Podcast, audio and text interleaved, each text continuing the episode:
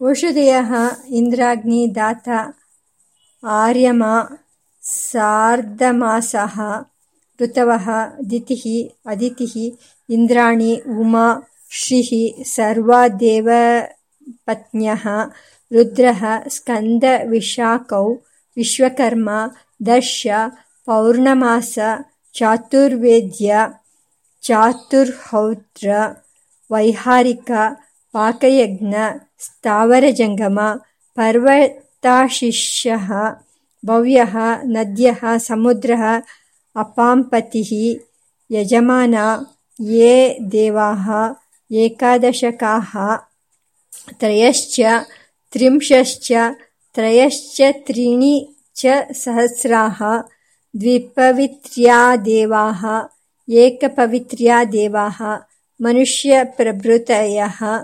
सङ्कर्षणवासुदेवौ धन्वन्तरिः साधुकारः उदरवैश्रवणः पूर्णभद्रमाणिभद्राः यातुदानाः यक्षाः रक्षागुंसि इतरगणाः त्रैगुण्यं नामाख्यातोपसर्गनिपाताः देवर्षयः महाव्याहृतयः सावित्रीरुचः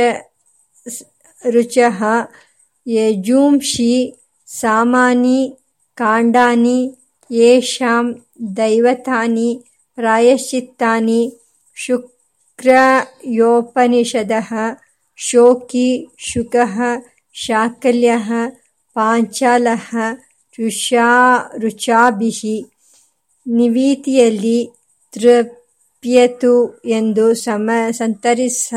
ಸಂತಪಿಸಲ್ಪಡಬೇಕಾದ ಋಷಿಗಳು ವ್ಯಾಸ ಪಾರಾಶಯ ತಾಂಡಿ ಕುಕಿ ಕುಶ್ರಃ ಕೌಶಿಕಿ ಬಡಬಾ ಪ್ರಾಚಿತೇಯಿ ಮೈತ್ರಾಯಣಿ ದಾಕ್ಷಾಯಣಿ ಸರ್ವಾಚಾರ್ಯ ಕುಲಾಚಾರ್ಯ ಗುರುಕುಲವಾಸಿನ ಕನ್ಯಾ ಬ್ರಹ್ಮಚಾರಿ ಆತ್ಮಾರ್ತಿ ಯಾಜ್ಞವಲ್ಕ್ಯ ರಾಣಾಯನಿ ಸಾತ್ಯಮುಗ್ರಿ, ದುರ್ವಾಸಾಹ, ಬಾಗುರಿ, ಗೌರುಂಡಿ, ಗಾಲ್ಗುಲವಿ ಭಗವಾನೌಪಮನ್ಯವಃ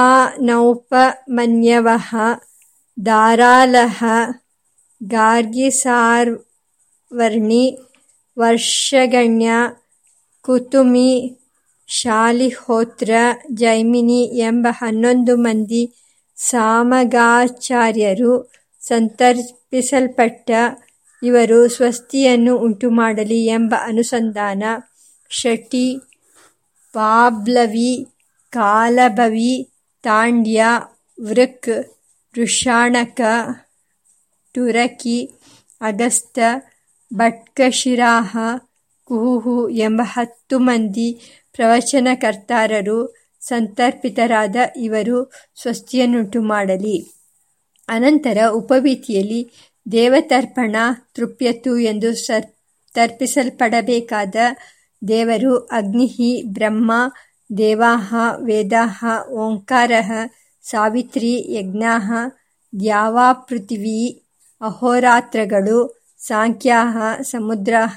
ಕ್ಷೇತ್ರ, ಔಷಧಿ, ವನಸ್ಪತಿಗಳು, ಗಂಧರ್ವರು ಅಪ್ಸರರು, ನಾಗರು, ಯಕ್ಷರು, ರಾಕ್ಷಸರು, ಇತರ ಗಣಗಳು ಮತ್ತು ಭೂತಗಳು. ಅನಂತರ ಅನಂತರ ತೃಪ್ಯತು ಎಂದು ನಿವೀತಿಯಲ್ಲಿ ತರ್ಪಿಸಬೇಕಾದ ಋಷಿಗಳು ಸಮಂತು, ಜೈಮಿನಿ, ವಿಶ್ವಾಮಿತ್ರ, ವಸಿಷ್ಠ, ಪರಾಶರ, ಜಾನಂತಿ, ಬಾಹವ, ಗೌತಮ, ಶಾಕಲ್ಯ, ಬಾಬ್ರವ್ಯ, ಮಾಂಡವ್ಯ, ಬಡಬ, ಪ್ರಾಚಿತೇಯಿ ಮೈತ್ರಾಯಣಿ, ದಾಕ್ಷಾಯಣಿ ಮತ್ತು ಇತರ ಆಚಾರ್ಯರು ಇವರಿಗೆ ಸ್ವದಾ ಉಪವೀತಿಯಲ್ಲಿ ತೃಪ್ತಿರಸ್ತು ಎಂದು ತರ್ಪಿಸಲ್ಪಡಬೇಕಾದ ದೇವತೆಗಳು, ನಮೋ ಬ್ರಹ್ಮಣೇ ತೃಪ್ತಿರಸ್ತು, ನಮೋ ಬ್ರಾಹ್ಮಣೇಭ್ಯ, ನಮ್ಮ ಆಚಾರ್ಯೇ, ನಮ್ಮ ಆತಾರ ಆಚಾರ್ಯೇಭ್ಯ ನಮ ಋಷಿಭ್ಯ, ನಮೋ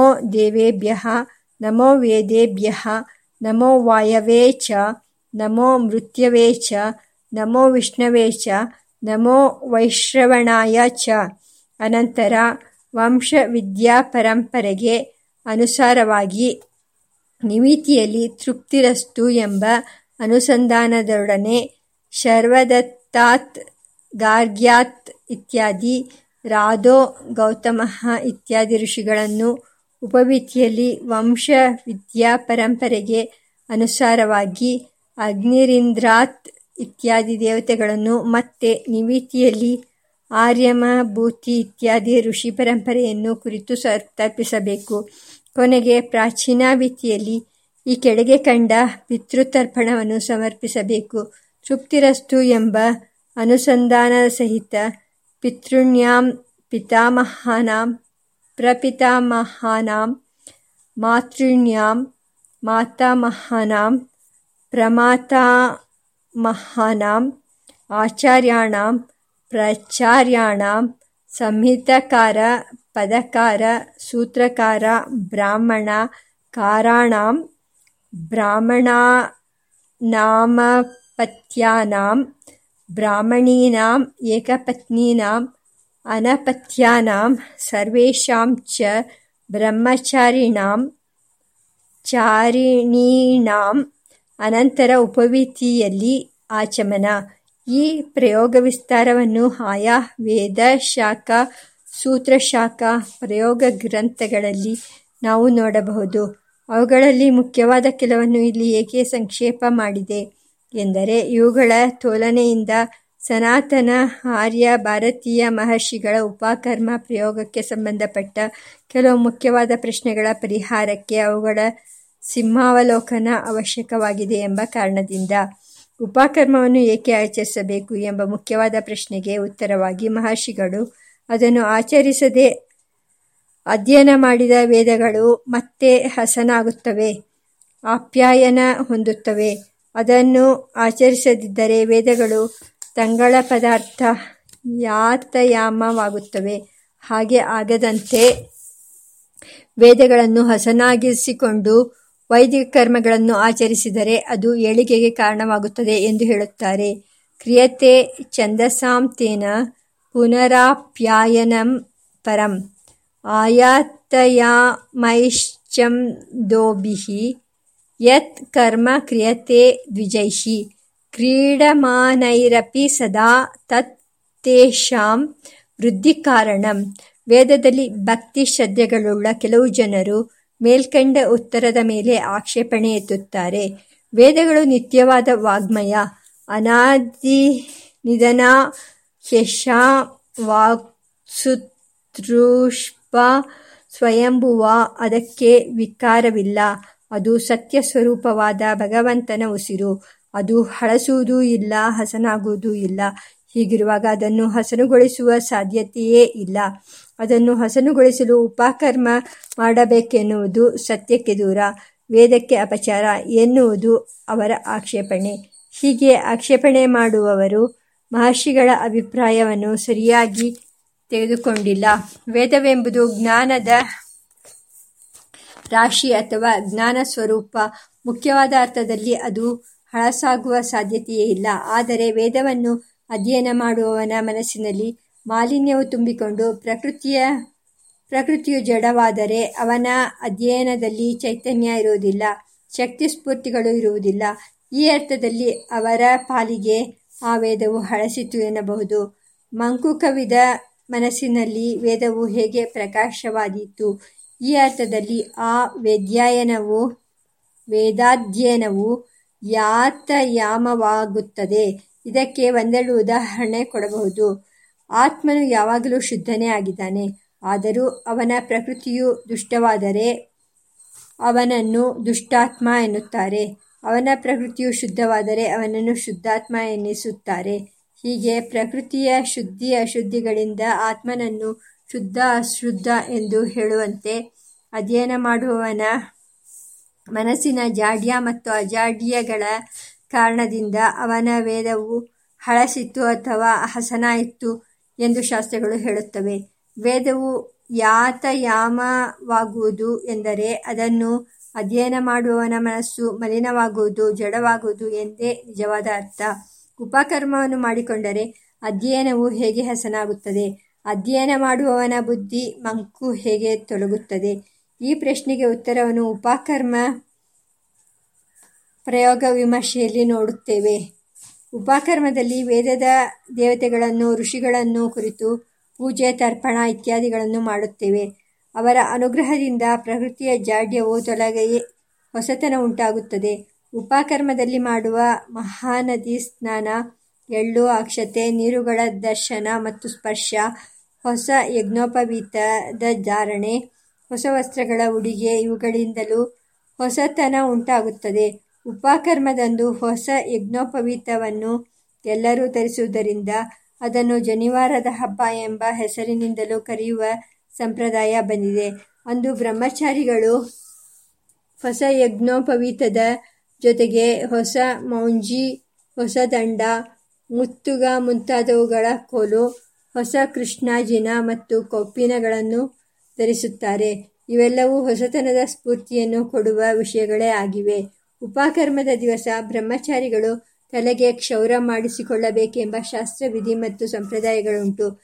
ಬ್ರಹ್ಮಚಾರಿಣಾಂ ಉಪಕರ್ಮಣಿ ವಪನಮಾವಶ್ಯಕಂ ವೈದ್ಯನಾಥೀಯ ವರ್ಣಾಶ್ರಮಾಚಾರ ಕಾಂಡ. ಶ್ರಾವಣ್ಯಾಂ ಪೌರ್ಣಮಾಸ್ಯಾಂ ಶಿಷ್ಯಂ ವಾಪಯಿತ್ವ ಎಂದು ವೈಕಾನಸ ಸೂತ್ರವು ಹೇಳುತ್ತದೆ. ಉಪಕರ್ಮವು ಕೆಲವೊಮ್ಮೆ ಕ್ಷೌರಕ್ಕೆ ನಿಷಿದ್ಧವಾದ ತಿಥಿ, ವಾರ, ನಕ್ಷತ್ರ ಇತ್ಯಾದಿಗಳಲ್ಲಿ ಬರುತ್ತವೆ. ಉದಾಹರಣೆಗೆ, ಪೂರ್ಣಿಮೆಯು ಯತಿಗಳಲ್ಲದವರಿಗೆ ಕ್ಷೌರಕ್ಕೆ ನಿಷಿದ್ಧವಾದ ತಿಥಿ. ಮಂಗಳವಾರವು ಕ್ಷೌರಕ್ಕೆ ಅಪ್ರಶಸ್ತ. ಉಪಕರ್ಮವು ಪೂರ್ಣಿಮಾ ತಿಥಿಯಲ್ಲಿ ಮತ್ತು ಮಂಗಳವಾರದಲ್ಲಿ ಬಂದರೆ ಕ್ಷೌರ ಮಾಡಿಸಿಕೊಳ್ಳಬೇಕೆಂದರೆ ಹೇಗಿದ್ದರೂ ಅಂದು ಕ್ಷೌರ ಮಾಡಿಸಿಕೊಳ್ಳಲೇಬೇಕು. ಏಕೆಂದರೆ ಅದು ವಿಧಿಪೂರ್ವಕವಾದ ಕರ್ಮ. ಉಪಕರ್ಮದ ಮಹಾಬಲದಿಂದ ಕ್ಷೌರಕ್ಕೆ ನಿಷಿದ್ಧವಾದ ವಾರದೋಷಗಳು ಪರಿಹಾರ ಹೊಂದುತ್ತವೆ. ವೈದೇ ಕರ್ಮಣಿ ತು ಪ್ರಾಪ್ತೆ ಕಾಲದೋಷಂ ನ ಚಿಂತೆಯೇತ್. ಸದ್ಯ ಕ್ಷೌರಂ ಪ್ರಕುರ್ವೀತ್ ಮಾತಾಪಿತ್ರೋ ಮೃತೌ ತಥಾ. ಉಪಕರ್ಮದಲ್ಲಿ ದೇವತೆಗಳಿಗೆ ಮತ್ತು ಋಷಿಗಳಿಗೆ ತರ್ಪಣವನ್ನು ಕೊಡುವಾಗ ಕೆಲವರು ಎಳ್ಳು ಮತ್ತು ಅಕ್ಕಿಯ ಅಕ್ಷತೆಗಳನ್ನು ಸೇರಿಸಿ ನಂತರ ದರ್ಪಣ ಕೊಡುತ್ತಾರೆ. ಇದಕ್ಕೆ ಶಾಸ್ತ್ರೀಯವಾದ ಆಧಾರವೂ ಇದೆ. ಪ್ರಜಾಪತಿ ಮುಖಾನ್ ದೇವಾನ್, ಏಕೈಕಂ ತ್ರಿಸ್ತಿಲೋದಕಂ ಉದ್ದ, ಉದ್ಧತ್ಯ ತರ್ಪಣಂ ಕುರ್ಯುಃ ಶ್ರಾವಣ್ಯಾಂ ತೈತಿರೀಯಕಾಹ ಇಲ್ಲಿ ಎಳ್ಳನ್ನು ಬೆಳಕೆ ಮಾಡಿದರೆ ಅದು ಪಿತೃಕರ್ಮವಾಗಿ ಬಿಡುತ್ತದೆ ಎಂದು ಕೆಲವರು ಹೆದರುತ್ತಾರೆ. ಇದು ಸರಿಯಲ್ಲ, ಏಕೆಂದರೆ ಕರಿ ಎಳ್ಳುಗಳು ಮಾತ್ರ ಪಿತೃಗಳಿಗೆ ಪ್ರಿಯವಾದುವು. ಬಿಳಿಯ ಬಣ್ಣದ ಎಳ್ಳುಗಳು ದೇವತೆಗಳಿಗೂ ಮತ್ತು ಮಿಶ್ರಬಣ್ಣದ ಎಳ್ಳುಗಳು ಮನುಷ್ಯರನ್ನು ಕುರಿತು ತರ್ಪಣ ಮಾಡುವುದಕ್ಕೂ ಬಳಸಲ್ಪಡಬೇಕು. ಹೀಗೆಂದು ಕೇವಲ ಸ್ಮೃತಿಯು ಹೇಳುತ್ತದೆ. ಶುಕ್ಲೈಸ್ತು ತರ್ಪಯೇದೇವಾನ್ ಮನುಷ್ಯಾನ್ ಶಬಲೈಸ್ತಿಲೈಹಿ. ದೇವಶಿಗಳನ್ನು ಕುರಿತು ತರ್ಪಣ ಮಾಡುವಾಗ ಅಕ್ಷತೆ ಸಹಿತವಾದ ನೀರಿನಿಂದ ತರ್ಪಣ ಕೊಡಬಹುದು. ಅಥವಾ ಬಿಳಿ ಎಳ್ಳು ಮತ್ತು ಅಕ್ಷತೆ ಸಹಿತವಾದ ತೀರ್ಥದಿಂದ ದೇವತೆಗಳಿಗೆ ತರ್ಪಣ ಕೊಡಬಹುದು ಎಂಬುದು ಇದರ ಅಭಿಪ್ರಾಯ. ದೇವತೆಗಳಿಗೆ ತರ್ಪಣದಲ್ಲಿ ಬಿಳಿ ಎಳ್ಳು ಶ್ರೇಷ್ಠ, ಪಿತೃಗಳಿಗೆ ಕರಿ ಎಳ್ಳು ಶ್ರೇಷ್ಠ ದೇವಶಿಗಳಿಗೆ ಅಕ್ಷತೆಗಳು ಪ್ರಿಯ ಎಂದರೆ ಅವರು ಆಯಾ ಎಳ್ಳು ಅಕ್ಷತೆಗಳನ್ನು ತಿನ್ನುತ್ತಾರೆ ಎಂಬ ಅರ್ಥವನ್ನು ತೆಗೆದುಕೊಳ್ಳಬಾರದು.